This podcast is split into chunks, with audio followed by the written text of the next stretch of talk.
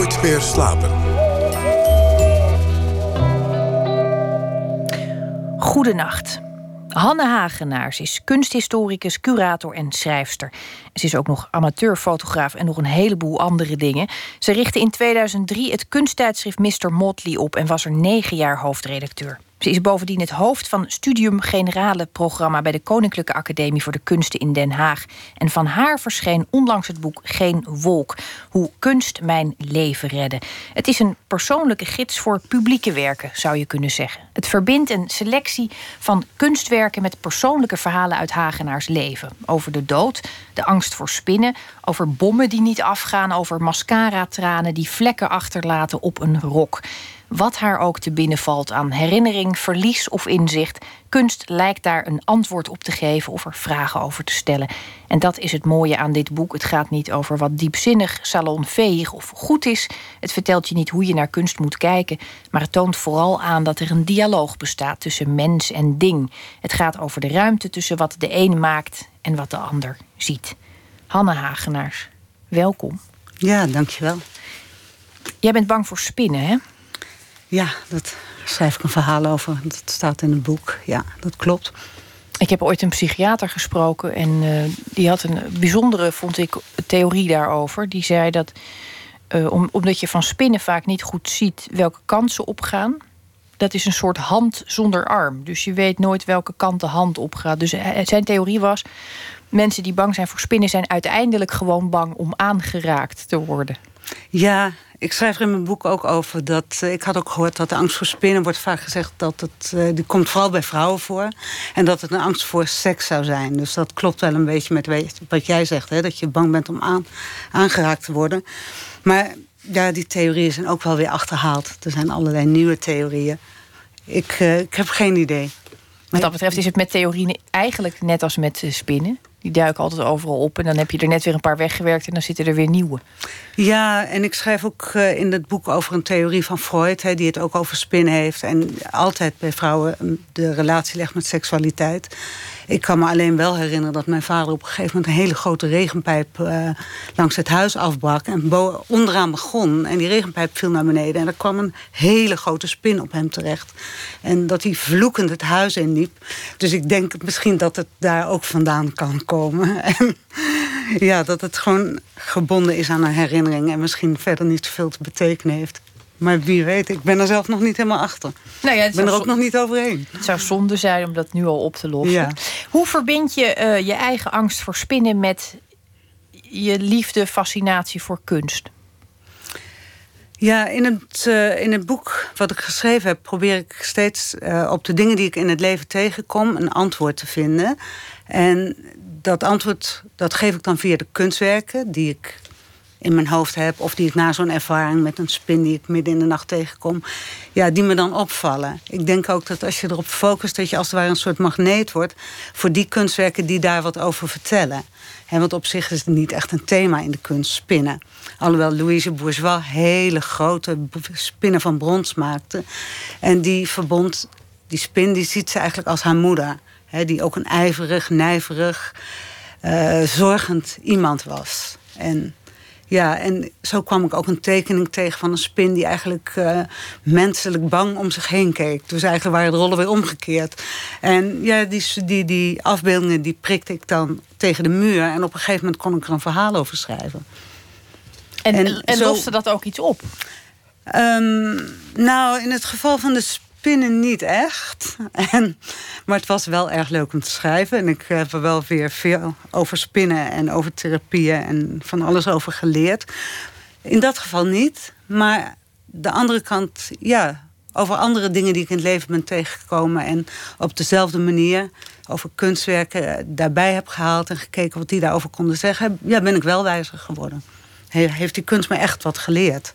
Het redde niet alleen mijn leven, maar ik leerde af en toe ook nog wat van. Ja, ja ik moet uh, vaak denken over als je op zoek gaat naar, uh, naar troost of, of zingeving of, of betekenis in kunst. Um, ik kan me dus niet voorstellen dat je dat bijvoorbeeld doet op het moment dat je verdrietig bent.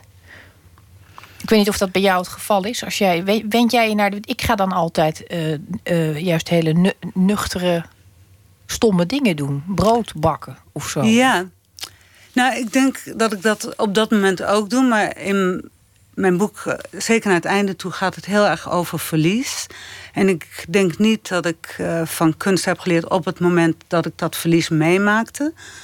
Maar wel achteraf om, um, om eigenlijk heel simpel om het te kunnen voelen. De eerste keer dat een kunstwerk echt indruk op me maakte, toen was ik gewoon nog heel jong. En ik denk dat het bij kunst heel vaak gaat om ja, de, het wonder achter de dingen.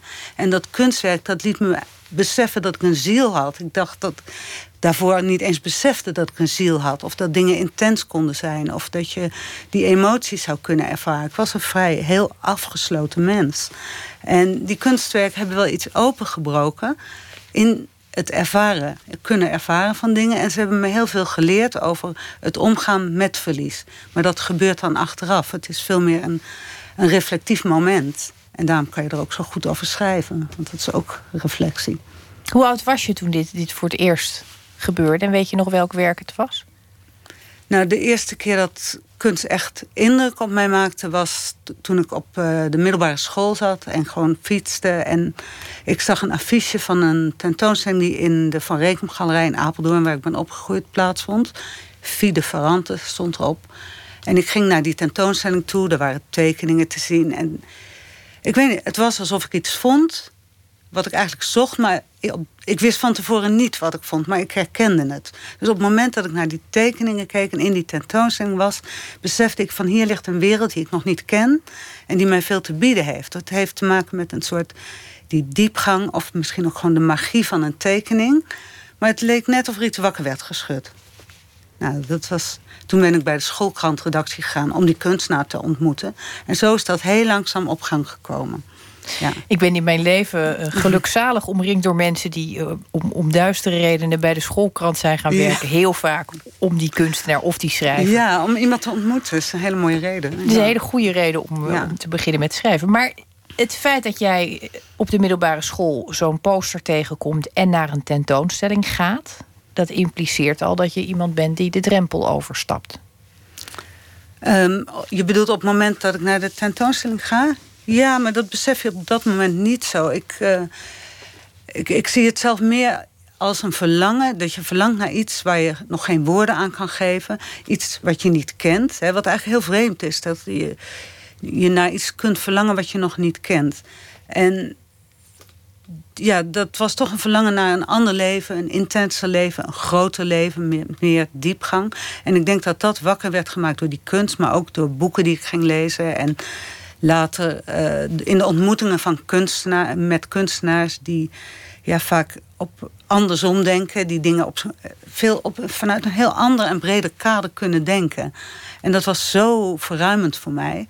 En daar, ja, doordat ik daarover um, over kon schrijven en in kon werken, versterkte dat enorm mijn zelfvertrouwen. Dus langzamerhand ging ik ook open. En ja, dat was, daar heeft de kunst mij enorm in geholpen. Maar als er in zo'n jong mens zo'n zo'n zo'n honger bestaat naar, naar de licht en de, en, en de ruimte, naar het licht en de ruimte die dat meebrengt, dan, dan vraag ik me ook direct af hoe donker en benauwd was je tot die tijd dan geweest? Nou, uh, heel donker, heel benauwd. Ik beschrijf het in mijn boek als um, in, het, uh, in een gesprek met uh, Robbie Cornelissen als ja, dat alsof ik in een aquarium leefde. Dus ik zag iedereen wel, ik kon jou ook zien. Maar echt alsof er een glazen wand tussen jou en mij stond. En alsof ik eigenlijk niet echt met jou zou kunnen communiceren. Zo heb ik de wereld ervaren. Dus heel opgesloten. Maar hoe, wat, wat voor gezin? Uh, want dit is Apeldoorn. Apeldoorn, ja. En wat voor gezin moet ik me daarbij voorstellen? Want dat was, viel dat thuis bijvoorbeeld op? Of, of leefden jullie allemaal eigenlijk zo met elkaar in zo'n aquarium? Ja, we leefden... In een eigen aquarium misschien. Ja, ik denk dat wel iedereen een beetje in zijn eigen aquarium leefde. Mijn vader was uh, beroepsofficier. En een driftige man, dus we leefden ook allemaal onder een soort spanning. En ja, op zich ben ik ook niet de enige die opgegroeid is in een gezin waar nooit over emoties worden gesproken. Maar het is wel een soort beangstigend om een vader te hebben bij wie die voortdurend een soort kookpan is die de deksel op die koken, of het kokende water moet houden, die elk moment kan ontploffen zo. Maar goed, ik denk iedereen die opgroeit heeft zijn eigen. Je, je krijgt altijd je sores mee. En ik ken maar weinig mensen die in een heel open gezin waar emoties er mogen zijn, zijn opgegroeid. Heeft ook met de jaren zestig te maken. Maar dat was mijn gezin, ja. En dan een kleine benauwde wereld, vond ik het. Of in de wereld waar ik voelde me niet thuis, dat is het misschien meer. Want ja, ik had het verlangen naar die kunst. En in de familie werd veel gebridged en uh, van alles, gezeild. En ik hield er allemaal niet van. Ik, ik wou iets anders, maar ik wist nog niet wat. Ja. Was jij ook zo'n kind dat dacht... ik ben waarschijnlijk geadopteerd? Dus ja. heb ik me nooit verteld. Nou, of ik hoopte dat ik geadopteerd was misschien. ja. Maar dan ontstaat die, die, die hunkering, dat, dat verlangen begint uh, grote vormen aan te nemen. Je merkt dat er een ander leven is, een andere een ruimte waarin gedacht en gekeken wordt.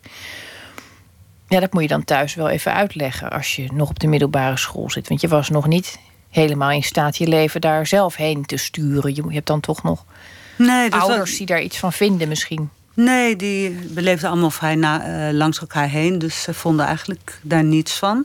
Het gaf ook mij de ruimte om dat te doen. dat je zo langs elkaar leefde. Nee, ik heb nooit een belemmering daarin ondervonden. Ook geen aanmoediging, maar ik ging, het, uh, het was heel prettig dat ik niet bij dat gezin hoorde, zodat ik wel mijn eigen weg kon gaan. Ja. Maar je mijn kon eigen weg vinden. Ja. Je kon dat niet delen? Nee. Je, je deelde, met wie deelde je dat wel? Wat, wat, wat, wat, voor ehm. mensen kwamen er op je pad in die uh, tijd? Nou, uh, op dat moment eigenlijk nog niet. Maar wel later, toen mijn uh, oudere zus ging studeren in Rotterdam, toen ging ik veel naar haar toe. Mijn moeder was overleden toen ik net van de middelbare school kwam. Dus ik ging alle weekenden zoveel mogelijk naar haar. En, en daar kwam ik mensen tegen die boeken laten en waar je daarover kon praten. En daar begon het, ja, die communicatie daarover. En dat je ook uh, ja, meer zielsverwanten tegenkwam. Andere mensen met wie je je verbonden voelde. Door dat gesprek. Maar vond je die kunstenaars... Uh, ja, dat is altijd heel flauw om te zeggen. Een kunstenaarswereld bestaat natuurlijk niet de kunstenaarswereld. Je hebt allerlei stromingen en clubjes en, en uh, sociëteiten. Ja, dat is natuurlijk heel divers. Ja, maar wat ik, wat, wat, wat ik wel altijd vond, en daarom zei ik dat net al, je was wel iemand die de drempel overstapte. Ik mhm. heb het altijd wel een ontoegankelijke wereld gevonden als je geen gids had. Ik wist nooit zo goed waar de gids dan was ons werd dan vooral toch wel uitgelegd dat echt grote kunst was onbegrijpelijk en ontoegankelijk. En dat moest je vooral ontregelen. Nou, ik, ik, ik voelde me altijd al ontregeld. Dus ik had helemaal geen behoefte om dat, om dat erger te maken. Om daar nog een injectie van te krijgen. Ja, ja, ja. Maar het was dus niet iets waar ik, eh, waar ik als een soort jonge hond me op durfde te storten. Ik had dat verlangen misschien ook wel. Maar ik, ik was daar toch wel huiverig om, de, om daar dan heen te gaan. Nou, ja, dat herken ik wel. Of in ieder geval was ik er ook bang voor. Want ik ben eerst nog uh, psychologie gaan studeren. Dus ik heb eerst mijn kandidaat gehaald. Ik ben later... Toen ben ik gaan werken en pas daarna ben ik gaan studeren. Terwijl ik het wel altijd al wist op de middelbare school. Ik wil kunstgeschiedenis doen of ik iets met kunst gaan doen. Maar dat ontoegankelijke van die wereld... dat is denk ik ook de, de reden waarom ik dit boek heb geschreven. Omdat ik heel graag die wereld wil openmaken. Want het, is voor mij ook heel vreemd dat uh, nu op dit moment dat die kunst als ontoegankelijk wordt ervaren. Want de kunstenaar maakt het vanuit zijn eigen intimiteit en zijn eigen persoonlijkheid. En um, ja, geeft dat aan jou en je kunt het ook weer oppakken. Vanuit wie jij bent. Het ligt er gewoon tussen jullie in, die, die, die kunst. En het is zo jammer dat, net als bij muziek, zegt nooit iemand: het is te moeilijk begrijp het niet. En bij kunst is er een idee ontstaan dat je het zou, verkeerd zou kunnen begrijpen of dat het te moeilijk is. Terwijl, nee, het ligt daar gewoon voor jou als een groot cadeau en het is helemaal ontvankelijk voor ieders interpretatie. En ja, nou, dat, dat probeer ik juist in mijn boek te vertellen. de, de, het belang van kunst, maar ook dat het open is voor iedereen, omdat het vanuit die kunstenaar vanuit die ideeën als persoon ontstaat en niet vanuit een, een vage theorie. Het mag dus ook in het, in het persoonlijke vallen. Want dat, dat is ook nog iets. Als je dan eens een keer per ongeluk ontzettend ontroerd zat te zijn bij iets, dan kreeg je ook heel vaak te horen dat dat eigenlijk niet. Dan was je, je moest er niet zo sentimenteel naar kijken, of je moest er vooral. Er waren allerlei regels waar je je moest houden. Ja, Ja, dat, dat is waar. Dat leer ik bij kunstgeschiedenis ook. Leuk was al een soort taboe, terwijl je dan op dat moment nog niet de woorden hebt om de ervaring te benoemen. En dan kreeg je gelijk bam, nee, dat is niet goed. Maar ehm, dat is gewoon toch heel jammer. Want ja, uh, iedereen kan kunst begrijpen als je niet dat iedereen dat moet, maar het kan heel wel. En ik denk dat er allemaal vooroordelen zijn ontstaan, waardoor mensen het idee hebben dat het moeilijk is of niet voor jou is. En, of wat vroeg jij van precies van dat het. Nou, dat je het je niet mag ontroeren, zei je. Hè? Het dat je, ja, het mocht je vooral niet uh, ontroeren. Vooral niet ontroeren, ja. Nou, het is misschien wel, een stroming waarbij het in je hoofd moest blijven of iets dergelijks. Ja, maar... Nou, er is natuurlijk heel veel kunst ook best conceptueel. Dus hè, dat het belangrijk is dat je het, het verhaal erachter kent. Maar ik denk wel dat je van kunst echt ontroerd kan raken. Misschien makkelijker bij muziek, maar ja, elk verbod is eigenlijk jammer. Dus waarom? Maar ja, dat probeer ik ook te ontzenuwen in dat boek. En daarom probeer ik ook. Uh, ja, heel open te zijn over uh, waarom het mijn leven redde, maar ook dat het me ontroerde. Omdat ik juist die, die, al die clichés en al die, die negatieve dingen daarover juist wil wegnemen. En wil laten zien van ja, het, het kan belangrijk zijn of iets, iets rijks aan je geven. Voor iedereen die ervoor open staat. Ja. Bedoel je het eigenlijk ook letterlijk? Heeft kunst jouw leven ook letterlijk gered? Denk je dat je er niet meer geweest zou zijn als het niet op tijd Um, dat denk ik inderdaad wel. Omdat, maar dan, dat ligt dan niet in de manier van uh, wat kunstwerken aan. aan uh, in wat ze zijn aan informatie aan mij gaven. Maar meer op een andere manier dat ik uh, in, ja, door kunstgeschiedenis te gaan doen en me daar bezig mee te houden, kwam ik op iets wat. Um, ja, waar ik goed in was, waar ik een verbindenis mee had en wat heel belangrijk voor me werd. En ik denk dat uh, mij dat enorm heeft geholpen om over mijn onzekerheid heen te komen. Maar dat je ook ergens voelt dat je op je, op je plek valt. En dat zal niet voor iedereen de kunst zijn, want kijk, mijn boekhouder die heeft daar heel veel plezier in. Dus het is ook fijn dat we allemaal anders zijn. Maar voor mij was de kunst echt, ja, dit is wat ik met mijn leven wil doen. En dat heeft wel mijn leven gered, denk ik. Ja. Dus eigenlijk dat je ja, iets, ja, je bestemming vindt. Dat klinkt weer heel soft, maar het is misschien toch zo. Ja. Het is toch ook eh, een eigenaardige tijd dat we ons altijd maar moeten excuseren voor dingen die soft klinken. Ja, helemaal mee. Ik hoor zelden iemand zich excuseren voor het feit dat het nogal hard klinkt. Ja, dat. Um, in, het, in het nawoord van uh, Hans Aarsman, die schrijft, en dat vond ik erg mooi. Eh, de, de, kunstbezuinigingen kwamen op een gegeven moment. En toen moesten ze met z'n allen op zoek naar taal om uit te leggen wat ja. nut was van kunst. Mm -hmm. Dat is ingewikkeld. En ik ja. merkte dat destijds ook, dat dat ingewikkeld was. Ik heb ooit meegemaakt dat ik op het station stond en toen was iemand een uh, gedicht aan het ophangen, heel groot. Mm. En er was een man die kwam naast me staan die zei: Vindt u dat nou nuttig? en ik wilde dus heel graag uitleggen waarom ik dat extreem nuttig vond. Ja. Maar ik had ook de woorden niet. Nee.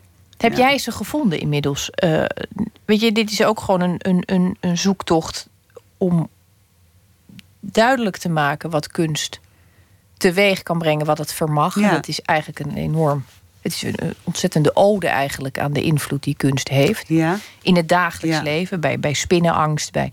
Nou ja. Ja, of eigenlijk voor ieder, dat het uh, voor ieder mens iets kan betekenen. En uh, voor iedereen misschien weer op een andere manier. En ja, ik hoop wel dat dit boek kan laten zien hoe kunst van levensbelang kan zijn. En de relevantie van kunst. En dat doe ik ook aan de hand van uh, hele concrete werken over zandsculpturen, tekeningen, over gebouwen, over onheimische plekken waar je in kan vertoeven. En ja, ik hoop enorm dat dit boek enorm gelezen gaat worden van mensen buiten de kunstwereld. En want binnen de kunstwereld zijn we op een of andere manier allemaal overtuigd. Maar buiten de kunstwereld bestaan nog zoveel vooroordelen. Of zeggen mensen, ja, dat is niet voor mij. Maar, en ik hoop dan zo dat als ze mijn boek lezen, dat ze denken: hé, hey, misschien is het wel iets voor mij. En dat ze op een hele open manier naar kunst kunnen kijken. Hè? Want ik interpreteer op mijn manier en ergens leg ik daarmee ook het kunstwerk vast. Hè? In, de, in de richting zoals ik dat zie. Maar ik hoop in ieder geval, dat ik dat op een open en associatieve manier doe, die voor iedereen weer genoeg ruimte laat. Maar dat mensen daaruit oppikken van hé, hey, oh, zo kan je er misschien ook naar kijken. Of ja. Mijn redacteur zei ook van ja, je leert eigenlijk niet zozeer mensen naar kunst kijken, maar je leert ook vooral ze erover nadenken. En dat geeft dan ook weer die diepte in die verbindenis tussen jou en het kunstwerk. Want het is ook een soort gesprek wat je voert. Het is een dialoog met, ja, met tekeningen, met sculpturen, met de dingen die je tegenkomt. Het is een, een, een uh, ambassadeursfunctie, zou je kunnen zeggen, die je hebt. Ja, neem maar een slokje wijn. Ja, lekker. Ik zie je kijken en ik, ik, zou het ook onmiddellijk doen als ik uh, wijn had. Het is ook een ambassadeursfunctie die je eigenlijk al, al heel lang vervult. Met Mr. Motley, de oprichting van het tijdschrift. Het is ook eigenlijk een, een manier geweest om die, die kunstwereld open te breken. En te laten zien, dit, dit is er ook allemaal. En ja, eigenlijk die drempel waar we het een paar keer over gehad hebben, te verlagen. Ja. Um, waarom ben je daar ooit mee begonnen? Op welk punt dacht je, dit is heel noodzakelijk dat iemand dit nu gaat doen? Want het is er te weinig. Of het is, dat moet een keer een moment zijn geweest waarop je dat opviel dat ja. lastig was? Um, nou, ik ben begonnen met het tijdschrift maken. Het eerste tijdschrift was de Dummy Speaks. Dat was echt een tijdschrift voor jongeren. En dat was ook vanuit de noodzaak dat het vak CKV op scholen kwam. Dat CKV is um, creatieve, kunstzinnige vorming. Ja, culturele... Culturele en kunstzinnige, kunstzinnige vorming. En de bedoeling was dat uh, de, die scholieren naar een museum zouden gaan of naar plekken zouden gaan om het te ervaren. En ik zag dat het een enorm schoolvak werd, omdat ik zag de boeken van mijn zoon. En ik dacht, ja, zo leer je niet mensen enthousiast worden voor kunst. Dus toen ben ik min of meer samen met hem dat tijdschrift begonnen om op een heel andere toon en een heel andere manier over kunst te praten. Want hij zat op de middelbare school, dus die jongeren stellen ook heel andere vragen. En toen op een gegeven moment de Dummy Speaks ophield, werd ik gevraagd om opnieuw een soort tijdschrift te maken. En toen ben ik opnieuw op, op een, ja, gaan kijken op welke manier kan ik dat doen, zodat ik toch een groot publiek bereik, want dat wilde ik graag. En ik denk ook dat het misschien door ja, door die studie psychologie komt of door de interesse in andere mensen, dat ik dacht van ja, maar ik moet het gewoon verbinden met de dagelijkse ervaringen van mensen. dus met schaamte of met wat is nou eigenlijk empathie en wat heeft de kunst daarover te zeggen? Want die plaatst die, die emoties of empathie vaak in een veel breder kader. Het is een verpakte vorm om iets te zeggen. En ik hou heel erg van die verpakte vorm. Maar ik denk dat dat ook de reden was om, ja, om het te verbinden aan die dagelijkse ervaringen. Ik denk dan kan iedereen erin instappen. Iedereen kan daarbij aanhaken. Het merkwaardige is dan wel, en dat zie je in dit boek, is natuurlijk ook het, nou ja, ik zal niet zeggen het eindproduct, want hopelijk komt er nog wel wat meer. Maar het is wel ook het gevolg van een proces van jaren waarin je bezig bent geweest om dat, om dat beeld open te maken voor mensen. Um, je hebt in dit boek ook echt heel persoonlijke dingen gezet. Verliezen uh, van je kind, verlies van je zus, van je vader. Is er daarbij dan twijfel geweest of dat kon of zou werken?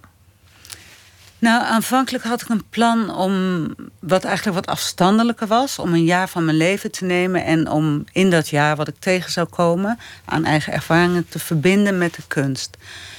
Maar uh, ik had uh, het, het verhaal over, over Marta, over uh, mijn dochtertje wat overleden is, had ik al een keer eerder opgeschreven, dus dat verhaal had ik al. En toen mijn vader overleed, toen ben ik eigenlijk al die ervaringen van dat verlies, het was eigenlijk toen onontkoombaar dat het uh, veel indringender moest. Hè? En dat, omdat je ook steeds merkt, en dat heb ik toen vooral bij het overlijden van mijn dochtertje gemerkt dat het bijna onmogelijk was om het te verwerken en onmogelijk was om erover te praten. zoals een van de kunstenaars zei, er valt altijd een waanzinnige stilte, als je dat noemde. En dat maakt het zo moeilijk om het te verwerken. En ik vond, nou bijvoorbeeld bij deze uh, vriend en kunstenaar, die heeft ook een tweeling hadden zij verloren. En die had de foto's van die tweeling opgeblazen tot het formaat van de, hè, de, de, wat ze zouden hebben als ze in leven waren gebleven. En iedereen schrok ook enorm van die foto's. En daar had ik het met hem over. En hij zei: Ja, die schrik zou er eigenlijk niet mogen zijn. Want hè, het is zo onderdeel van ons leven. En als je daar niet, dat niet naar buiten kan brengen, dan. Ja, er gaat een soort imaginair vat op slot. Weet je? En je gaat zelf ook op slot als je dat niet daar gewoon ja, dat naar buiten kan brengen. Gewoon over praten. En ja, het was eigenlijk onontkoombaar. Het boek nam gewoon die wending. Omdat dat de meest eh, essentiële dingen van het leven zijn. En ik, ja, dat ja, toch best hè, vroeg heb meegemaakt dat mijn moeder overleed. Toen was ik 18. En ja, ik dacht, het is belangrijk het is belangrijk om erover te praten. Dus moet ik zelf maar het voorbeeld geven. Zoals kunstenaars in heel veel opzichten ons voorbeeld weer zijn. Het heeft in ieder geval een prachtig en persoonlijk boek opgeleverd. Hanne Hagenaars, dank je wel dat je te gast wilde zijn. Na het nieuws gaan we verder met het tweede uur. Dan spreken we Arie Storm onder andere. En we gaan het hebben over Fluxus-kunstenaar Willem de Ridder.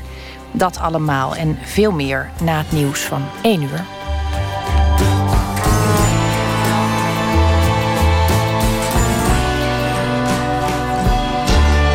Radio 1, het nieuws van alle kanten.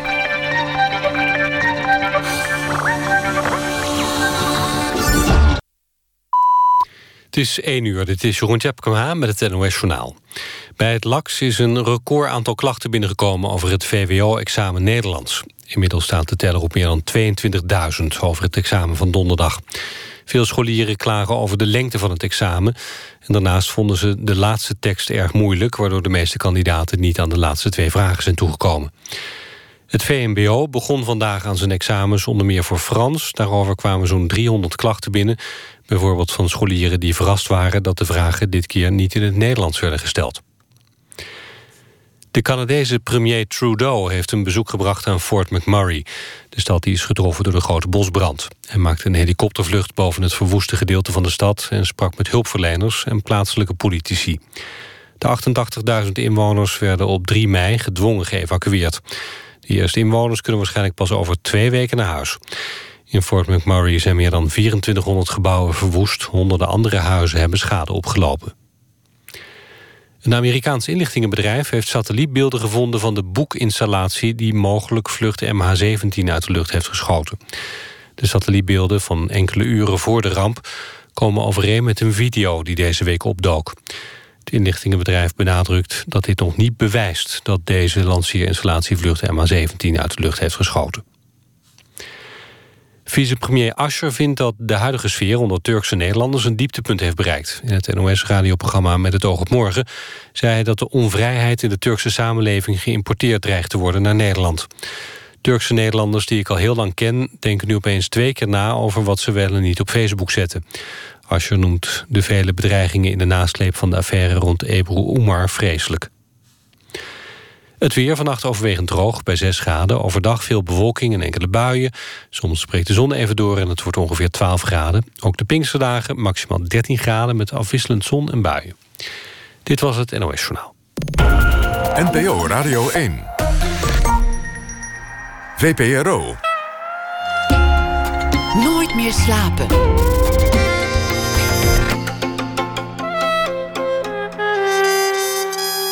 Met Esther Naomi Perquin. Welkom terug bij Nooit meer slapen. Hoe zouden we in de toekomst op 2016 terugkijken? In de weilanden boven Utrecht doet regisseur Davy Pieters een poging om ons dat te laten zien middels locatietheater. Waarbij het dan ook de vraag is of we ons er wel genoeg van bewust zijn dat ook wij nu geschiedenis schrijven. Straks bezoeken we een van de repetities. En zangeres Nicole Bus komt langs voor de rubriek Open Kaart. Aanleiding is haar nieuwe EP Nederlandse Bodem, waar ook ze, daar zal ze iets van live gaan spelen, als het tenminste mee zit en het allemaal lukt met de akoestiek en de gitaren. Maar we beginnen dit uur met een schrijver die reageert op iets wat er in de voorbije dag is gebeurd. En deze week doen we dat met Arie Storm, schrijver, literatuurcriticus en vertaler. Arie, goedenacht. Ja, goedenacht uh, Esther. Hey. Gisteren heb je hard gewerkt aan je boek. Uh, waarbij er uh, merkwaardige mails opdoken. Ja, precies.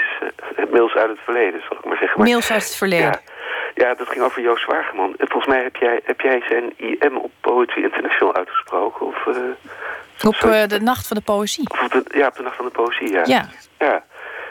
dus je kende hem blijkbaar ook? Of... Ja, ik heb ook nog wel eens uh, mails die dan gelukkig niet meer opduiken nu. Maar dat lijkt mij heel verwarrende omstandigheden, lijken me dat. Ja, nou ja, het, het, je hebt sowieso als je aan... Maar dat heb je met poëzie denk ik ook. Als je aan een roman werkt, dan zit je altijd een beetje naast de, tijd, naast de tijd. Dus je, je, je, je, je, je, leeft in een bepaalde tijd, maar die roman speelt zich in een andere tijd af. En vaak maak je veel gebruik van herinneringen.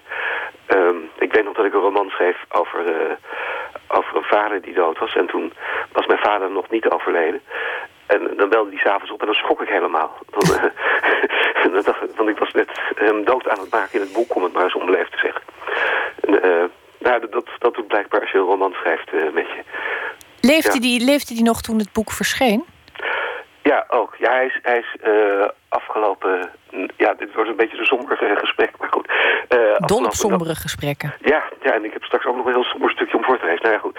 We slaan ons er doorheen. hij is afgelopen november uh, overleden. En dat boek schreef ik in 2003. Dus dat was 13 jaar... of 2004. 13, 13, 12 jaar voordat hij echt overleed. Het lijkt me ook heel merkwaardig om de vader van een schrijver te zijn... en dan een roman te lezen over je eigen dood. Ja, ja, want hij was het verschiet genomen natuurlijk niet in die roman, hè, zeg ik dan chic, hè, want dat verander je dan en zo. Ja. Maar je maakt uh, natuurlijk wel heel veel gebruik van eigen ervaringen. En, voor, en dat kan ik me heel goed voorstellen, voor anderen is dat dan wel lastig om dat onderscheid aan te brengen. Voor mijzelf is dat onderscheid vaak al lastig om aan te brengen. Dus dat, dat, dat, ik geloof dat hij dat inderdaad lastig heeft gevonden. Hij zal zich er vast een beetje in herkend hebben. Dat, dat kan bijna niet Heel anders. erg. Nee, nee, hij ging er helemaal vanuit dat hij het helemaal was. Ach. maar behalve dan dat hij nog leeft. nou, het is toch chic dat hij 13 jaar gewacht heeft... om jou uh, te vrijwaren van enige schuldgevoelens. Ja, hoewel ik toen het uiteindelijk gebeurde... weer aan het boek terug moest denken natuurlijk. Of ik er nou erg naast had gezeten of niet. Of, of dat het precies zo ging. Of, uh, nou ja. Um, en dan ga ik nu ook nog iets over... Ja, er is nog iets gebeurd deze week. En vandaar dat ik, dat ik dit stukje... Uh, er, heeft een, ik dam. Ik ben lid van een damclub. En er heeft een uh, redelijk sterke dammer heeft uh, deze week zelfmoord gepleegd. een man van 45. En dat, dat, geeft, ja, dat geeft me vanzelfsprekend ook weer aan. En toen dacht ik, met Joost. en, en toen ben ik met die roman bezig en dan krijgen we dit allemaal. Nou ja, toen ben ik maar verder gaan schrijven. Om er toch maar op de een of andere manier uit te komen. Nou, laten we dat sombere stukje dan ook nog maar doen, Arie. Ja, dan pakken we dat er meteen aan vast. En dan uh, gaan we gewoon vrolijk het Pinksterweekend in. Ja. Um, uh, en het is in de derde persoon geschreven. Omdat ik, uh, ik heb altijd een alter ego, of altijd, maar in, in sommige romans. Dat heb ik nu ook maar weer gedaan. Goed. August was altijd volledig van slag door de dood. De dood was niet iets waar hij gemakkelijk overheen stapte of waar hij gezellig over kon doen. De dood vervulde hem niet zozeer met vrees als wel met afkeer. Hij herinnerde zich de slotzin van de requiemroman Tonio van AFT van der Heide. Een vriendinnetje zegt daar... Ja, ik geloof echt dat de doden een bepaalde energie voor ons achterlaten. En dan is het boek af. Er komt niets meer. Maar er is een opening geboden. Misschien moest hij dat ook doen, August. Een opening forceren. Maar hij kreeg het niet voor elkaar. Hij zag even als een dode voor zich. Een aantal jaren geleden was een vriendin van hem plotseling dood neergevallen. Ze was nog geen veertig geweest. Zijn vader was overleden. Zijn vroegere vriend, een jongen, een man inmiddels... hij was even oud als August geweest, vier maanden jonger om precies te zijn... had zich van het leven beroofd door zich op te hangen. Zijn vriend, die als in een roes zijn laatste dagen moest hebben doorgebracht. De mensen om je heen. Je hoort ze wel en je ziet ze wel, maar je luistert en kijkt niet naar ze. Je zit volledig opgesloten in je eigen gedachten en handelen. Je weet precies wanneer het gaat gebeuren. Je voelt je de hele tijd zacht zweterig. August moest denken aan iemand die hij nog langer geleden had gekend. Hij was toen 14 of 15 jaar oud geweest. Hij was lid van een damvereniging. Hij reed vaak met de penningmeester van de club, een rustige man van een jaar of dertig, mee naar uitwedstrijden. Het was een man met een kalme rijstijl en een slechte muzieksmaak. De radio stond zachtjes aan. De man had het over de wedstrijd, over hoe het met August op school ging, over de dingen die August bezighielden. En op een dag had hij zich opgehangen. Omdat hij het moeilijk had gehad met zijn homoseksualiteit, zoals de moeder van August zei. Het was Augusts eerste dode geweest. Hij had er niet veel van begrepen en hij begreep er nog steeds niet veel van. Van de dood. Nou, ik zei al dat het zomer was. Dit, uh, dit was het. Ja, Arie, ik vrees dat we het Pinksterweekend nu toch uh, enigszins moeten opluisteren. Ja. Door nog even iets, uh, iets optimistisch te zeggen. Ja, ik, ik, ga ook even iets proberen. nou, ik zit heel graag thuis. Eigenlijk is dat wel mijn sterkste hobby. En vanmiddag mocht ik ook opeens naar de radio komen. Het ging over... Dus, ik, ik, probeer het vrolijk te maken, maar ik merk dat het toch weer een beetje een sombere kant op gaat. Uh, ik, ik, heb jarenlang voor de Tros Nieuws Show boeken besproken. En uh, nu moest ik praten over een boek dat niet verschenen is. Dat is de biografie van Renate Rubenstein, die door Hans Goedkoop zou, worden, zou worden geschreven. En daar knapte ik eigenlijk heel erg van op. Dat, dat, dat Hans Goedkoop, die, die doet al 22 jaar over die biografie dat hij daar lekker zijn tijd voor neemt. Nou, het is een, ik vind het een intens vrolijk stemmende gedachte. Sowieso, boeken die niet bestaan maken mij altijd heel erg vrolijk. Kijk, nou. Arie Storm, dank je wel voor je bijdrage van deze week. En uh, we spreken je op een ander moment graag weer. Oké, okay, dankjewel. Dag. Dag. Uit het Engelse York komt de 26-jarige singer-songwriter Benjamin Francis Leftwich. En deze zomer komt zijn tweede album After the Rain uit. En daarvan is dit de eerste single, Tilicum.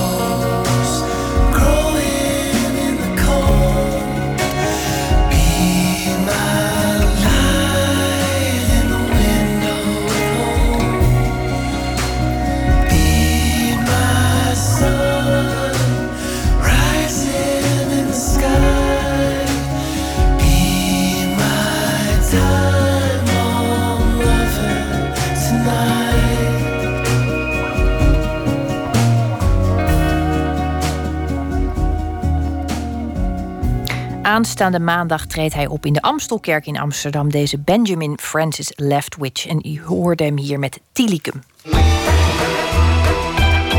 Nooit meer slapen. We worden de toekomst ingeschoten, we kijken terug op het nu. En hoe zag de wereld er in 2016 eigenlijk uit? De wereld voor een mogelijke klimaatcatastrofe. Het gebeurt in de voorstelling Reenactment of the Now van de jonge theaterregisseur Davy Pieters. Verslaggever Botte Jellema ging naar de weilanden boven Utrecht en zag een repetitie.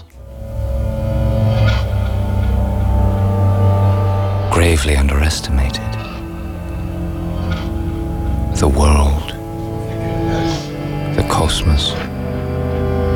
Everything is connected. Wel leuk, want je hebt er een soort David Attenborough bij je. Exact, ja. ja wat, dus het is De grote voice-over van alle natuurfilms van de BBC.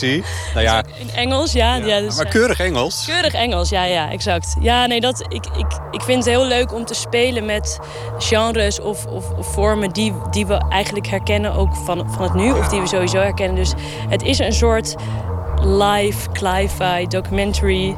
Het is, heel, het is eh, heel filmisch, dus je hebt een koptelefoon op en je hoort ehm, omgevingsgeluiden, maar je hoort ook allerlei muziek. En, eh, en er is een, een, een voice-over, ja, die, eh, die, die context schept. Of die ook bijvoorbeeld vertelt wat de hoogtepunten van 2016 waren. Of wat eh, er dan zeg maar gisteren, maar dan zeg maar gisteren zoveel jaar verder op het nieuws was. Reduced to the core, we are all atoms, moving about freely. They just chose to take the shape of you. Dus dat passen we ook de hele tijd een beetje aan. Op elke dag. Je Waar we elke spelen. dag gewoon de krant. En, eh, En dan, dan, eh, dan proberen we iets te verwerken. Echt vanuit het nu, maar dan... Ja, dus zodat je, 2016 landde Ebru Umar op Schiphol. ja, bijvoorbeeld. Dat soort dingen. Dat, dat je echt... Ja, dat je eh, als toeschouwer echt heel erg direct voelt... Alles wat ik doe, dat eh, heeft invloed op de toekomst. En eh, Wordt op een gegeven moment geschiedenis. wordt op een gegeven moment geschiedenis. En ook wat je dus nu doet, ook al voel je je soms soort van eh, klein en machteloos als mens. Dat het heeft wel invloed. En daar geloof ik wel gewoon heel erg in. Dat de kleine dingen die tussen mensen ontstaan of die je kan doen. Dat wordt allemaal ook geschiedenis. Dus dat is belangrijk. Dat je... En het is ook heel leuk om je verantwoordelijk te kunnen voelen. En ook weten dat het nut heeft of zo. Ja, dus dat is wel wat ik mensen ook wel denk wil meegeven.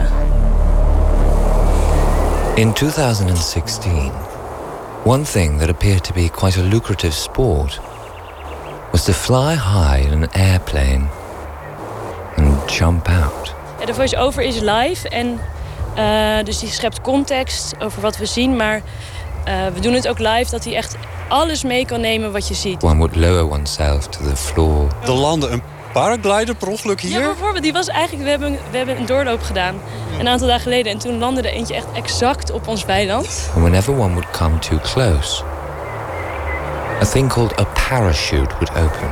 Dat was natuurlijk er, magisch. zit, er zit hier een ladi- landingsveld even verderop of zo. Ja, er ze- staat hier ergens een vlag en dan, en die, die, dan opeens vallen er allemaal mensen uit de lucht. Slowly, Prachtig beeld, maar ja, dat, dat, dat, dat is echt toeval. your velocity would decrease. Dat was in een scène, maar dan omdat er de voice-over eigenlijk alles benoemt van dit hoort in de reenactment. Ja, eh, alsof het op, per- op het perfecte moment, in het moment, in de scène valt. Eh, dus, dus ja. Dus die paraglider die werd ook betrokken in jouw voorstelling. Ja, op dat moment, ja. The man you see here has decided his destiny would be this one. Ja, en dan, dan is het gewoon echt. Op dat moment lijkt de echtheid wordt niet echt of zo. He has defied gravity and feels himself master of the world. Only these moments are short lived. Maar ook een jogger op de achtergrond die niet weet dat hij in een voorstelling zit. Doet ook opeens mee. Dan moet je wel een, een goede improvisator op je voice-over hebben zitten. ja, maar Thomas is eh, ontzettend getalenteerd. I'm not saying he died, I mean, obviously he's still there. But it was over before he realized it. We zijn hier eh, in eh, ja, het Utrechtse fortenlandschap. Dus dat is eigenlijk een heel oud historisch landschap. Maar eigenlijk wat je concreet ziet zijn eh, boerderijen, weilanden, ehm, en de stad Utrecht als soort skyline op de achtergrond. Ja. In het zuiden de, de stad, in het noorden Loosdrechtse plassen, denk ik bijna. Ja, Amsterdam, Ja. die, die richting, ja. De zee in ieder geval, is aan die kant. De zee, oké. Dat is voor jullie de zee geworden. Dat is voor ons de zee geworden, Ja, ja. Dus we zijn, eh, we zijn op, een wei- op het weiland en eh, we hebben daar een hele grote tribune staan. Eh, eigenlijk als een soort, bijna een soort zo'n vo- vogelhuisje waar mensen in zitten. En dan, de- Vogelkijkhut. Vogelkijkhut, ja, inderdaad. Waardoor je over het landschap kan kijken. En het publiek krijgt een koptelefoon op... waardoor je geluid, muziek hoort, geluid en ehm, nou ja, het omgevingsgeluid nagemaakt bijvoorbeeld. En gestuurd. En waarin voice-over... Want het is een reenactment. Want het is een reenactment, ja. Ja.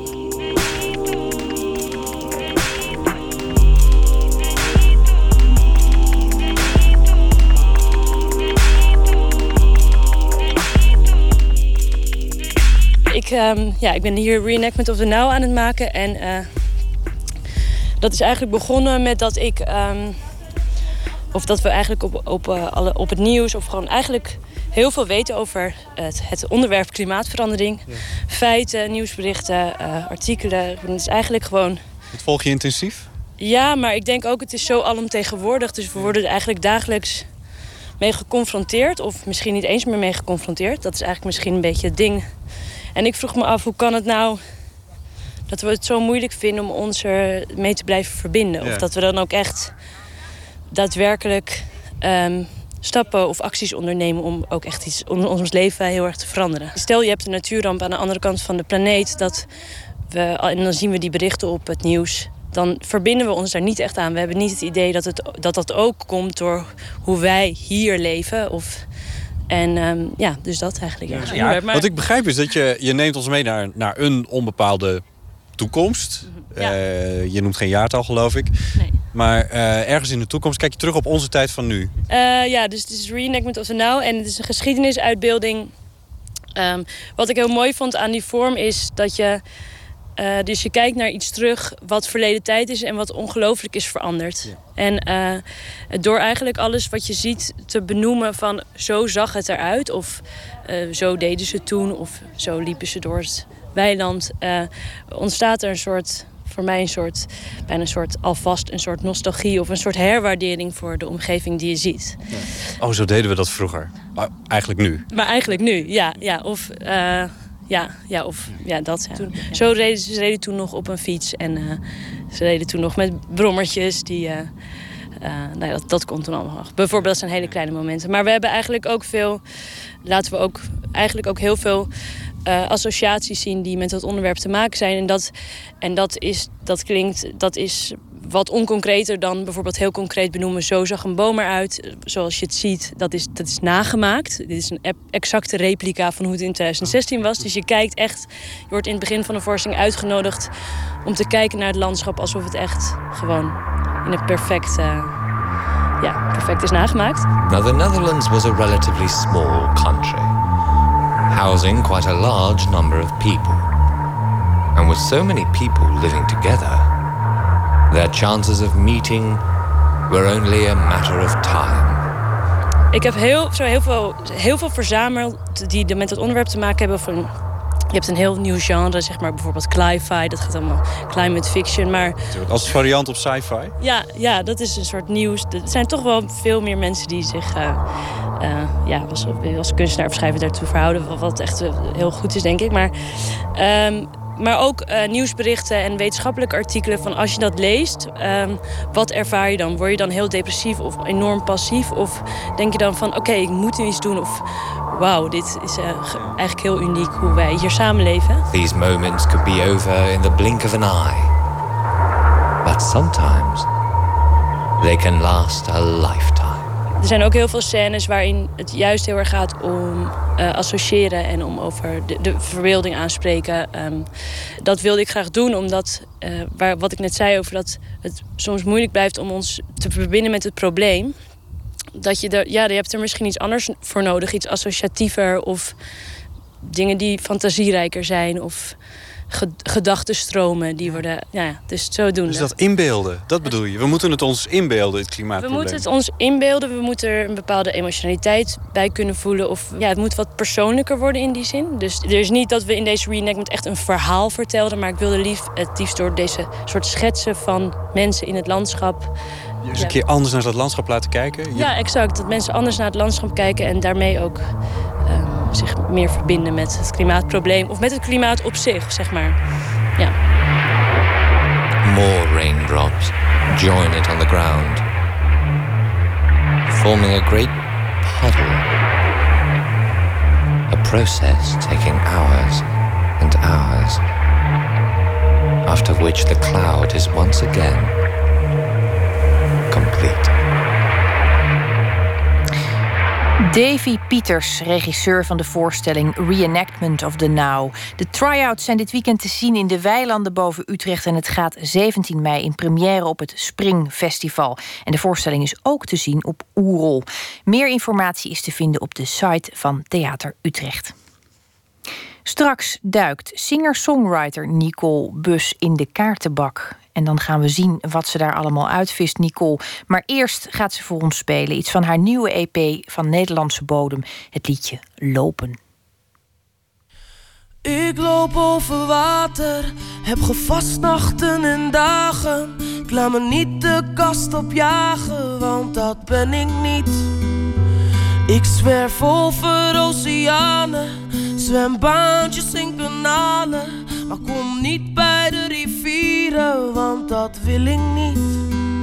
Ik laat mij niet de les voorlezen. Heb jaren moeten genezen om te komen waar ik nu ben. Dus ik zie het wel. Gisteren is gewoven, morgen in de oven. Vandaag brei ik wat ik wil, want zo zie ik het. De dagen mooi en praktisch, jouw ogen zijn fantastisch. Heb een hoop in fantasie, dat zie ik wel.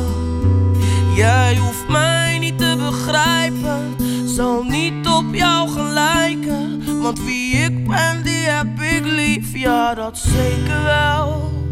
Oh, wees stil en blijf maar lopen onder het dakterras naar groene gras. Wees stil, blijf maar lopen. Pak mijn hand vast naar groene gras. Als een arend boven bergen blijf ik zweven, niet meer zwerven. De aarde kijkt me aan en zegt: Vergeet toch niet hoe ik jou hier heb gedragen. Al die nachten, die maanden. Ik heb je voeding hier bewaard met mijn zegenbrief. Ik twijfel om wat in te dalen. Denk terug aan die verhalen die in mijn hoofd rondmaalden. Onthoud toch niet. Zie nu onder mij de bomen. Wist dat ik hier zou komen. Boven zwevend als een vogel. Zie ik kan het wel. Wees stil, blijf maar lopen onder het dakterras naar groene gras. Wees stil, blijf maar lopen. Pak mijn hand vast naar groene gras. Nicole Bus hoorde u. Live in de studio met het liedje Lopen. En het komt van haar nieuwe EP Nederlandse Bodem. Open kaart. In onze rubriek Open Kaart trekt de gast kaarten uit een bak met 150 vragen over werk en leven. En deze keer, u hoorde haar net, zit singer-songwriter Nicole Bus tegenover mij. Ze begon op haar elfde met schrijven en componeren van nummers. En in 2010 won ze als singer-songwriter de Grote Prijs van Nederland. In 2011 verscheen haar debuutalbum Heart of the Matter. En in 2013 deed ze mee aan het televisieprogramma The Voice of Holland. Dat was natuurlijk een roemrucht optreden. En op haar vandaag verschenen EP Nederlandse Bodem verruilt ze het Engels voor het Nederlands. En hoe dat klinkt, nou, daar hebben we net een stukje van gehoord. Haar nieuwe single is daar ook bij, niet voor iedereen. Ik heb het vandaag even uh, met met haar over de clip gehad. Want daarin loopt een prachtige jonge versie van jou, Nicole. Ja, dat is correct. ja. Was jij ook zo'n meisje dat op subtiele wijze opzij keek en dan ineens zag Jawel. wat voor verhaal daar in die jonge schuil ging? En... Jawel, ik, ik, ik, ik, ik probeer ten alle tijde het beste in de mens te zien. Um, en natuurlijk, vooral als het een aantrekkelijke jongeman is. dat vooral.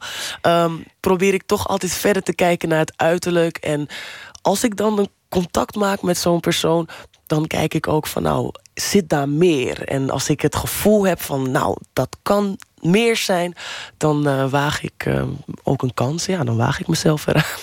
Ja. En je was heel jong toen je begon. Wat Klopt. was er eerst eigenlijk? De muziek of de woorden? De muziek. De muziek. Ik ben ook echt um, ja, gestart met, met, met keyboard spelen. Mijn, uh, mijn vader uh, zei uh, als een echte IJsselsteiner... nou meid, wat wil je? Wil je een gitaar of een keyboard? En toen heb ik echt, denk ik, een kwartier of twintig minuten hem aanlopen gapen. En ik, het enige wat ik voor me zag was een gitaar naast zijn linkeroor en een keyboard naast zijn rechter. En ik was gewoon heet aan het kijken van, maar wat wil ik nou? En toen ben ik voor keyboard uiteindelijk gegaan. En uh, nou, ik ben heel erg dankbaar dat ik daarmee uh, mocht beginnen. Ja. Ja, tussen jou en de gitaar is het ook goed gekomen. Ja, inderdaad. Dat hebben we net kunnen merken. Oh, dankjewel. Wil je mij plezier doen en een vraag trekken? En je mag hem voorlezen. Zeer zeker. Ik ben heel benieuwd wat je jezelf geen aandoet. rad van Fortuin? Uh... Nou, het is vrijdag de dertiende, dus no. kan alle kanten op. Oeh, nou, wat een vraag. Mag, mag ik hem ook zelf oplezen, ja? Vind je, Nicole, dat je genoeg verdient? Nou, daar kan ik simpel en kort antwoord op geven. Nee. Nog niet. Nee, is het cliché waar dat het een armoedig bestaan is... en dat je je kinderen eigenlijk altijd moet waarschuwen... ga niet de muziek in? Ergens wel, maar um, ik geloof dat als je doorzettingsvermogen hebt, een, een volledige overtuiging van dit is wat het is en dit is wat ik moet doen, dat je in het begin gewoon een prijs ervoor moet betalen. Maar ik geloof dat wanneer je gaandeweg je heus wel uh, stabiliteit kunt creëren in dit vak, maar minder snel um, ja, als in andere vakken. Het is geen kantoorbaan in ieder geval. Weet je, je werkt aan je eigen droom, je bent je eigen baas. En het is eigenlijk gewoon je eigen bedrijf opstarten en daar komt heel veel bij kijken.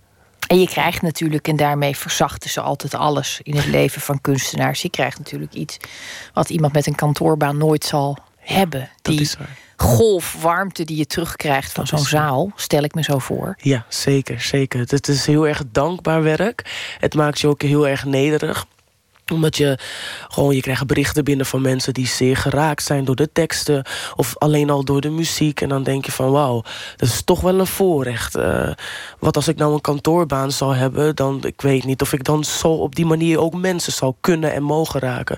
Dus het maakt me heel erg dankbaar dat ik dit mag doen. Ja. ja. Nou ja, met die beloning komt het natuurlijk ook uiteindelijk helemaal in orde. Het gaat in een rechte lijn omhoog vanaf nu. Dat Goed hebben, zo, dat ik, ik neem die positiviteit mee. dat hebben we alvast doorgenomen. Yes. Pak nog een vraag, alsjeblieft. Ja.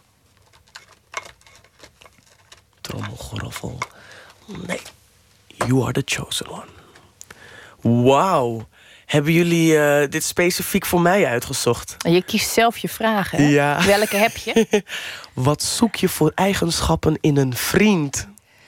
Nou, is dit dan vriend als in van vriendschappelijk of relationeel? Nou, te zien aan de manier waarop je reageert, denk ik dat het in jouw geval relationeel wordt. Is er een man in je leven? Nee, op dit moment zeer bewust niet. Zeer bewust niet? Nee. Dus als je nu in de metro zit, dan kijk je gewoon niet opzij? Nee, nee. Nee, zou je het er niet bij kunnen hebben nu? Het is niet dat ik het er niet bij zou kunnen hebben. Het is dat ik het niet wil. Um, ik denk dat ik nu in een fase ben als jong volwassene... dat ik um, iets meer aan mezelf eerst wil werken. En ik denk dat je pas ook volledig gelukkig bent in een relatie... als je volledig gelukkig bent met de persoon die jij bent. En dat heeft gewoon ontwikkeling nodig. Dus ik, ik neem nu even de ruimte en de tijd voor mezelf daarin. Ja. Ik vind het wel bijzonder dat je dit zegt. Want ik hoor dit ook wel als, als een soort waarheid. Maar dat komt dan meestal van mensen die het op de harde manier hebben geleerd. En na 40 jaar huwelijk zeggen: ja. Ik had misschien toch eerst voor mezelf ja. het een en ander moeten opeisen. Ja, misschien heb ik ook wel daarvan kunnen leren. Mijn ouders uh, die zijn heel jong getrouwd en uh, zijn op, met zo'n gezegde uit elkaar gegaan. Uh, um, dus, en ja, ik, ik denk gewoon dat je je moet weten wat je wilt. Je moet een bepaalde stabiliteit hebben. En je moet ook die andere persoon iets kunnen en willen geven. En als jij zelf niet compleet voelt of denkt van nou, uh, ik kan daar hier en daar nog wat bij halen, dan moet je daar gewoon niet aan beginnen, want dan doe je jezelf tekort. Ja. Kun je goed alleen zijn? Want het is toch ook wel een hele intensieve tijd. Ja, ja. Dan kom je thuis en dan kan ik me voorstellen dat het heel fijn is als er iemand even thee voor je maakt. Nou, ik moet eerlijk zeggen, ik woon samen met mijn zus. En het is, uh, ik ben zeer dankbaar dat zij het geduld opbrengt. Dat uh, wanneer ik om één uur s'nachts thuis kom, dat ze nog wel eventjes opstaat en een bakje thee voor me zet. Of nou, wil je wat eten? Weet je, en dat is niet gebruikelijk. Um, dus daar ben ik zeer dankbaar voor. Ja, met zo'n ja. zus heb je ook helemaal geen mannen meer nodig. Nou, nou, nou, nou, nou. Laten we niet te hard van stapel gaan. oh, Oké. Okay. Oeh. Nou, ik heb al reeds weer een kaart getrokken en de zin luidt: wat vind je lelijk aan jezelf? Nou, daar heb ik ook al, al meteen een antwoord op. Mijn billen. Vind, ben, ik ben niet volledig blij met mijn billen. Ik wil nu ook alles natuurlijk weten van die billen. Nou ja, ik, ik kan uh, geheel objectief vaststellen dat er, uh, denk ik, weinig onderdelen van jouw niet beeldschoon zijn uitgepakt. Maar ik heb je billen, moet ik eerlijk zeggen, niet indringend bekeken. Had je ze groter gewild of kleiner? Of wat is er mis mee? Nou, ik, uh, nou mijn vader is gewoon Nederlands en mijn moeder van Curaçao, komt van Curaçao. En ik moet heel erg bekennen dat ik liever um, wat meer genen van mijn Curaçaose kant had willen hebben wanneer het aankomt uh, wat betreft mijn billen. En uh, wat dat betreft lijkt mijn figuur uh, vrij veel op een Nederlandse tante van mij. En ja, nou als dat wat meer als een persik eruit zou kunnen zien... zou ik daar ook niet van, van balen. dus, billen als een persik. Ja, toch? Dat, dat is het, het vormpje of het symbooltje wat ze tegenwoordig gebruiken. Dus ik dacht, nou, als dat een soort van het perfecte plaatje is... dan hier. Ja, nou ja, god, met al dat geld wat op een gegeven moment komt... en die man die op een gegeven moment komt... kun je natuurlijk ook die billen dan nog alsnog gaan Nee, regelen. maar dat ga ik niet doen. Nee, nee zou je nee. dat nooit doen? Nee, nee. Ik zal... Ik zal ik ga, ik ga mezelf niet wagen aan plastische chirurgie. Ik ben uiteindelijk wel gewoon heel erg dankbaar met wat ik heb ge gekregen. Dan hoef je niet alles mooi te vinden, maar ik ben er wel dankbaar mee. En um, dan gewoon maar even trainen en heel veel squats doen. Hè? Dan uh, moet het goed komen. Het schijnt ook te helpen. Je gebruikt ja. het woord dankbaar heel vaak, valt me op. Ja, klopt. Ben je altijd een dankbaar mens? Um, ik hoop van wel. Ik hoop van wel. Ik denk dat als ik in de ochtend in de spiegel kijk... dan is het eerste wat ik denk... wauw, nou, dank u wel, lieve vader, ik ben er nog. Weet je, het is niet gebruikelijk als je eigenlijk erbij stilstaat... hoeveel mensen weer afscheid nemen van een geliefde of van een vriend. Of, weet je wel, morgen is niet beloofd. Dus de, ja, ik ben dankbaar. Dankbaar dat ik weer met jou hier mag zijn. Um, want het is niet vanzelfsprekend. Um, en bij de Wereldrijd Door hadden ze een hele mooie spreuk. En stond, je mist meer dan dat je meemaakt. En toen dacht ik van ja, ik moet nog meer stilstaan... bij alle kleine zegeningen en leuke dingen die op mijn pad komen. Dus vanuit daar die dankbaarheid. Is dit iets wat je, wat je van huis uit hebt meegekregen? In het, in het gezin misschien? Dit soort... Ik vind het allemaal ook... Uh, je, je, je komt zo veel ouder over dan je eruit ziet. Om Nou. het heel flauw samen te vatten. Nee. Nou, ik zie dat eigenlijk wel als een groot compliment. Is er bij jullie thuis bijvoorbeeld, is er dan, is er dan uh, wordt, is, er, is er tijd geweest of tijd gemaakt om over het leven te praten op die manier? Nou, Heb je een hele wijze moeder? Of, of... nou, ik ben um, in, een, in een gelovig gezin opgevoed. Dus um, wat ik wel merk is dat het geloof een bepaalde dubbele waarde aan mij heeft meegegeven. Waar ik um, misschien stil stond bij, oh, vogels en natuur. En wauw, kijk die bloemen, weet je hoe ze tot, tot bloei komen. En, en oh wauw, ik mag weer wat eten en ik mag eten wat ik lekker vind. Dat, dat was wel, dat, ja, dat is me wel meegegeven van, hé, hey, weet je, aan de andere kant hebben mensen dat niet. En het is niet gebruikelijk als je gewoon kijkt, hè, over het algemeen in de wereld. Wees dankbaar. Um, en dat is wel een heel sterk punt wat uh, is blijven plakken. nou ja, ook misschien omdat je als je met, met God opgroeit... het besef hebt dat het ergens vandaan komt. Dat iemand het je gegeven heeft. Dat ja. is natuurlijk anders dan dat, het, dat je denkt dat het er zomaar toevallig... Ja, ik, uh, ja. ik denk wel dat het, dat het aan ons geschonken is, aan een ieder. Weet je, het maakt niet uit wie je bent. Het, wanneer je naar buiten komt, je hebt er geen moeite voor gedaan. Weet je wel, of jij het nou een iets of een iemand noemt heeft wel ervoor gezorgd dat datgene precies in dat formaat... met die geur, die kleurtinten, niet een beetje lichter, niet een beetje donkerder... precies dat voor jou daar elke ochtend staat. Als je daarbij stilstaat, dat je je auto pakt... je loopt langs bomen, langs, langs bloemen, je hoort de vogels chirpen... maar van, vanwege de drukte weet je, van het leven... zijn we iemand rennen, rennen, rennen... en we zien niet meer de schoonheid wat eigenlijk gratis elke dag aan ons wordt gegeven. Dus als je, als je soms gewoon loopt of je gaat iets eerder het huis uit.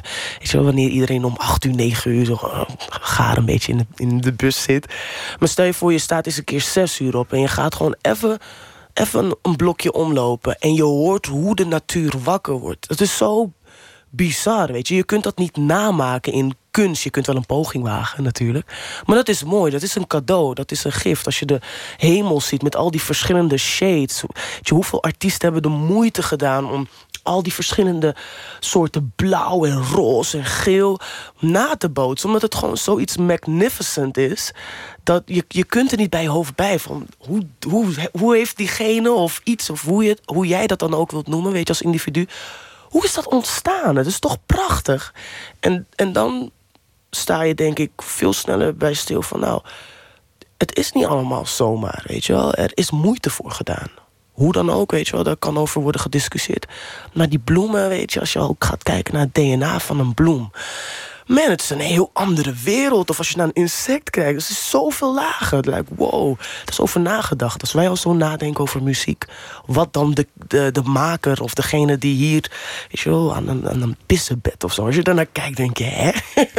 het is zoiets wat je denkt van, ach, pissenbed. Je loopt er zo voorbij. Of mieren. Weet je, mieren zijn nou, in mijn ogen soms zelfs slimmer dan mensen. Weet je, ze... ze ze kennen hun plek um, uh, binnen de groep. Uh, ze hebben een, een, plek waar, waar ze, waar ze een, uh, een begraafplaats hebben. En ze vervoeren al het vuil naar één een specifiek plek, specifieke plek. Ze weten wat hetgeen is wat zeer waardevol is. De koningin. Ze weten dat, dat je daarvoor je leven voor moet opofferen. Want dat is het voortplant. Dus het is zo diep. Als je dat zo gaat bestuderen, denk je... Nou, wij mensen begrijpen niet. Lopen elkaar hier af te knallen. Terwijl het juist is van become stronger, verbroeder met elkaar. Um, en geniet van liefde, leven en de natuur. En alles wat je gegeven en geschonken is, elke minuut en seconde. Ja. Het is een, uh, een monoloog om bij in zwijm te vallen. En het is ook, het is ook nou. hoorbaar, vind ik, uh, in je muziek heel erg, dit de goed kijken. Dankjewel. Aandacht voor, uh, voor de details en voor de gelaagdheid van de dingen. Ik uh, vind het een ontzettend bijzonder album. En uh, mis je eigenlijk het Engels? Is het, een, is het, is het fijn dat, dat, het, dat je nu in je, eigen, in je eigen, ook in je eigen taal zingt? Breek je dan weer iets open? Um, ik breek ze zeker iets open. Omdat door je in je eigen taal te zingen, je kan niet je kunt er niet omheen draaien. Nederlands is soms zo plat en direct. Het is gewoon, en ook heel erg grappig eigenlijk. Want dat ontdekte ik ook toen ik bezig was. Je, ik was echt continu aan het denken van... ja, dit is gewoon geestig. Zijn heel veel karakters verwerkt, weet je wel. Van het gooi ga ik helemaal terug naar uh, uh, Kanaleneiland. Van Kanaleneiland weer terug naar uh, Amsterdam-West. Dus het is allemaal soort ja, spreekwoorden, dialecten. En het is gewoon straight to the point. En um, ik heb dan wel mijn best gedaan in lopen vooral... om er een soort van twist aan te geven van... nou, denk maar even hard na waar het over gaat. Maar de rest van de songs, het, is gewoon wat het is. Je moet wel nadenken, maar het is wel gewoon van... nou, dit is het, weet je. En misschien heb je dat iets minder in de Engelse taal. Engelse taal kan je nog metaforischer uh, dingen uitpakken. En uh, ja, Hollands is gewoon lekker Hollands, hè. We gaan het luisteren. Hartelijk dank dat je er was, Nicole Bus. En ik vermeld nog even dat het mini-album Nederlandse Bodem heet... en het is uitgebracht bij platenlabel Top Notch. Ze komt uit Ierland en woont in Glasgow, Schotland. Zangeres Martha Fion. Haar debuutalbum laat nog even op zich wachten... maar hier is alvast de single We Disappear.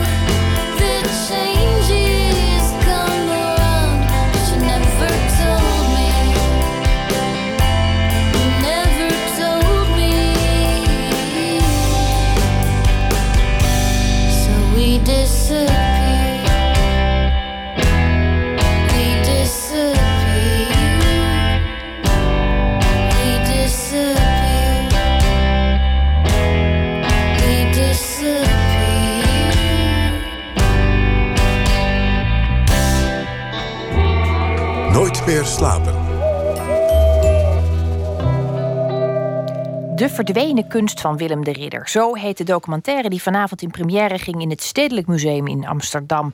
En nachtcorrespondent Adinda Akkermans was daarbij. Adinda, goeienacht. Goeienacht, Esther. Vertel, ik begreep uh, dat het over verdwenen kunst gaat. Ik ben heel benieuwd waar die uit bestaat. Ja, het is een audiotour die uh, kunstenaar Willem de Ridder in 1997 maakte langs geheime kunstwerken in het Stedelijk Museum.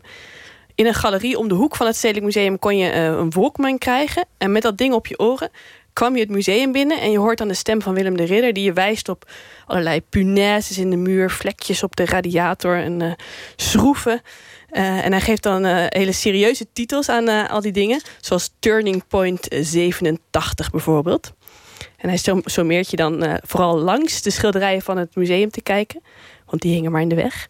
En zegt dan van, kijk maar liever naar die fantastische schroevencombinatie. luister maar even, ik heb er een stukje meegenomen. U loopt voorzichtig naar boven toe en als u boven bent...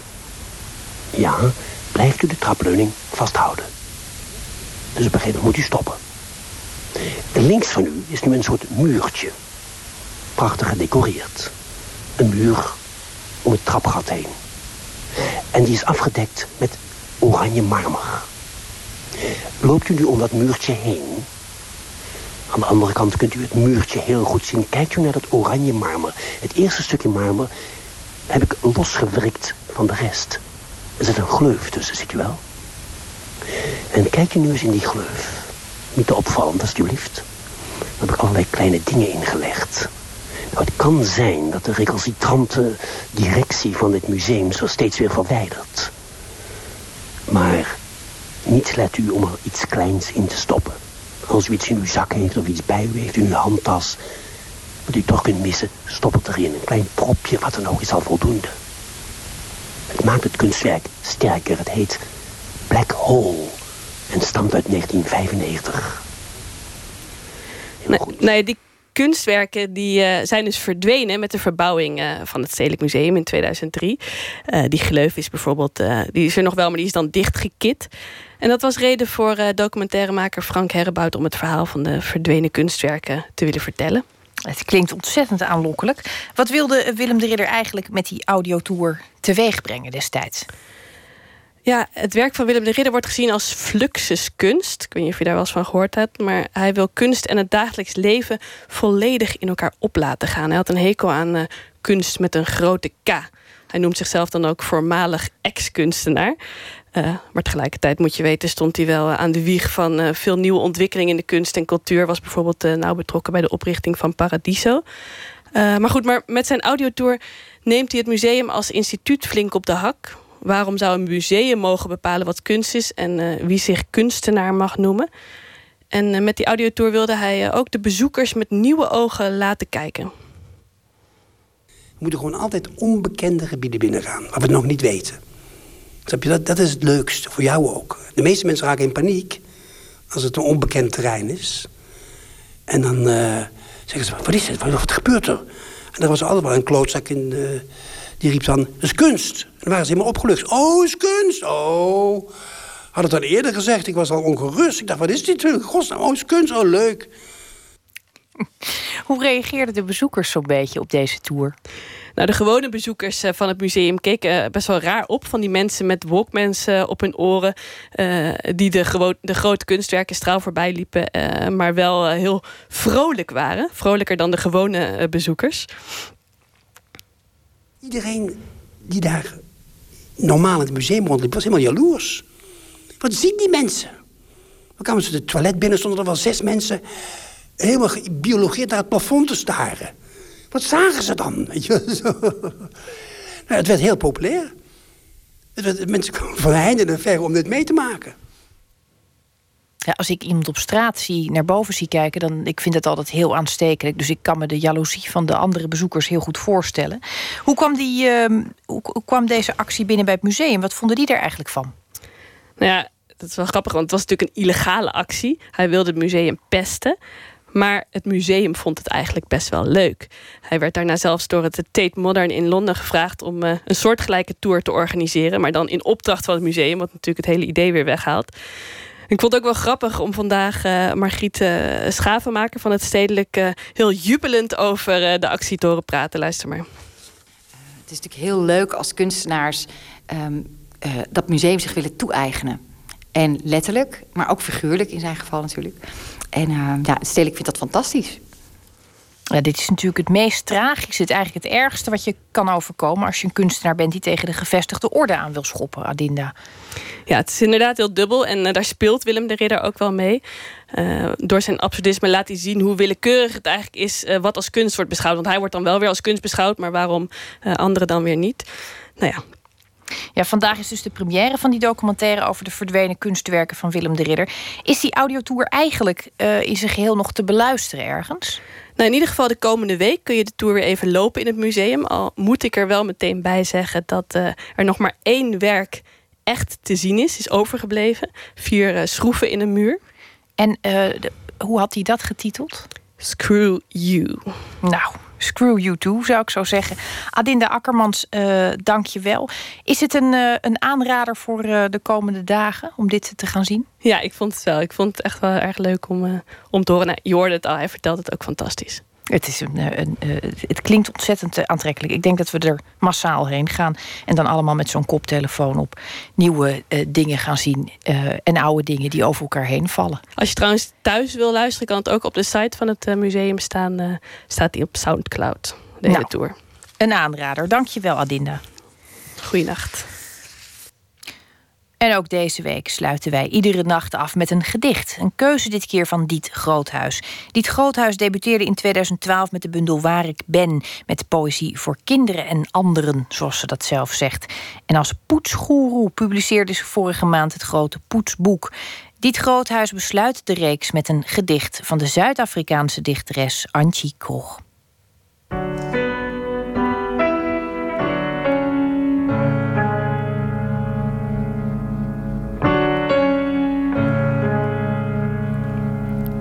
Fonteinen van woorden, klaterende taal, verontwaardiging en hoe we ons als mensen tot elkaar verhouden.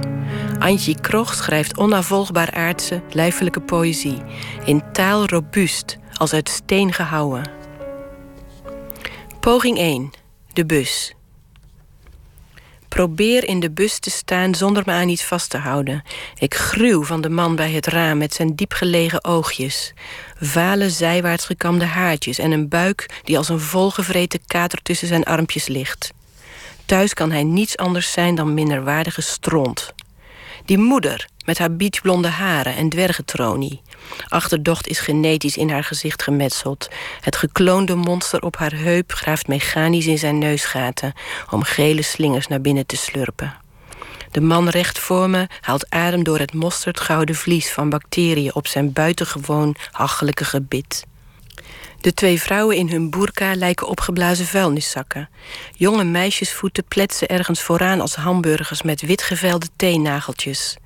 Er schuift waarachtig nog iemand de overvolle bus binnen. God, nee. Ik draai mijn hoofd naar iemand die is vastgesmolten aan haar telefoon. Bovenlip veel te ver naar onderen gedrapeerd tot ze spreekt en hem rats naar boven trekt. Een mooie kikkerbek die haar armzalige kinnetje accentueert. Alles schittert in bacterieel gegons. Ik doe mijn best om niet naar de man links van mij te kijken. Plant mijn benen verder uit elkaar voor mijn evenwicht, zonder iets aan te raken, terwijl ik me oefen in het liefhebben. Oefen, oefen. Niet vergeten dat wij allemaal aan elkaar verbonden zijn. Ja, God, dat is waar massale vreedpartijen, composthopen, op de schouders van mijn eigen jaskrioelen opgeblazen oefenzachte lijven en stekelpotigen, triljoenen mijten die smullen van schilfers en schimmelziektes, duizenden fungi slurpen in onze haren. Schurft drilboort zich in onze huid. We dragen 90 triljoen neukende onnoembaren met ons mee. Een kolonie juichende, zich opdelende kiemen. Een oerwoud van sissende zwammen. We zijn knabbelende ecosystemen van scheidende mijten zoals we hier staan... met onze prehistorisch-achtige lijven, bedekt met goedkope kleren. Meer microben dan mens. Op onze oogleden ligt het slijm van achtpotige slenterende slangetjes... die in de wimperzakjes wonen. Onze armholtes herbergen zeven soorten stankwekende regenwoudkokchi. Een zeven zwammenkaas lonkt in onze nekplooien. Onze vingers pluizen aan ringwormen, lintwormen, voetschimmel, liesrot en schaamluis. Onder onze vingernagels brult het caviar van rectale draadworminfecties. Het is een fucking oorlog op volle schaal tegen de ultieme overweldiging van drek. Ik denk aan dit alles om de man links van mij te negeren. Die met dat vest, als een conducteur uit de apartheid. Wachtend op de bus spuugde hij vlak voor me op de grond, maar het was geen perfecte fluim. Dus veegde hij zijn mond met zijn pols af, waarna hij, God bewaar me, alles zorgvuldig schoonlikte. Poging 1, De Bus, een gedicht van Antje Krog, uitgekozen en voorgedragen door Diet Groothuis. En volgende week hoort u enkele favoriete gedichten van Erik Bindervoet. Ik vertel nog iets over maandag. Dan komt actrice en theatermaakster Carly Wijs langs. In haar 25-jarige carrière schreef ze verschillende toneelstukken en bewerkte ze romans voor het toneel. U kent haar misschien van de televisieserie Divorce en eerder uit series als Pleidooi en Oud Geld. En nu debuteert ze als schrijfster met de roman Het Twijfelexperiment. En onze collega Pieter van der Wielen zit hier dan en die gaat met haar daarover in gesprek. Dat onder meer maandag. En dan zijn er natuurlijk ook reportages en muziek. Straks kunt u luisteren naar de collega's van Woord. En daarin gaat het vannacht over transformatie. Ze scheren langs Kafka in ieder geval. Dus wie weet duikt er nog een flinke kakkerlak op. Dat is altijd een mooi beeld om de nacht mee in te gaan. Ik ga u in goede handen achterlaten en ik wens u voor nu een hele mooie nacht. Een goed Pinksterweekend en ik hoop dat u volgende week weer luistert.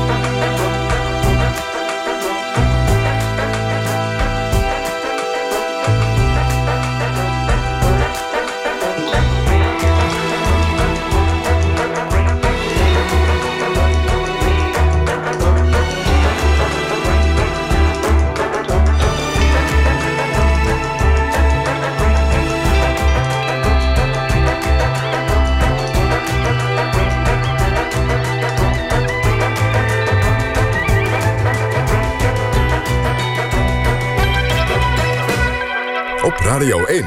Het nieuws van alle kanten.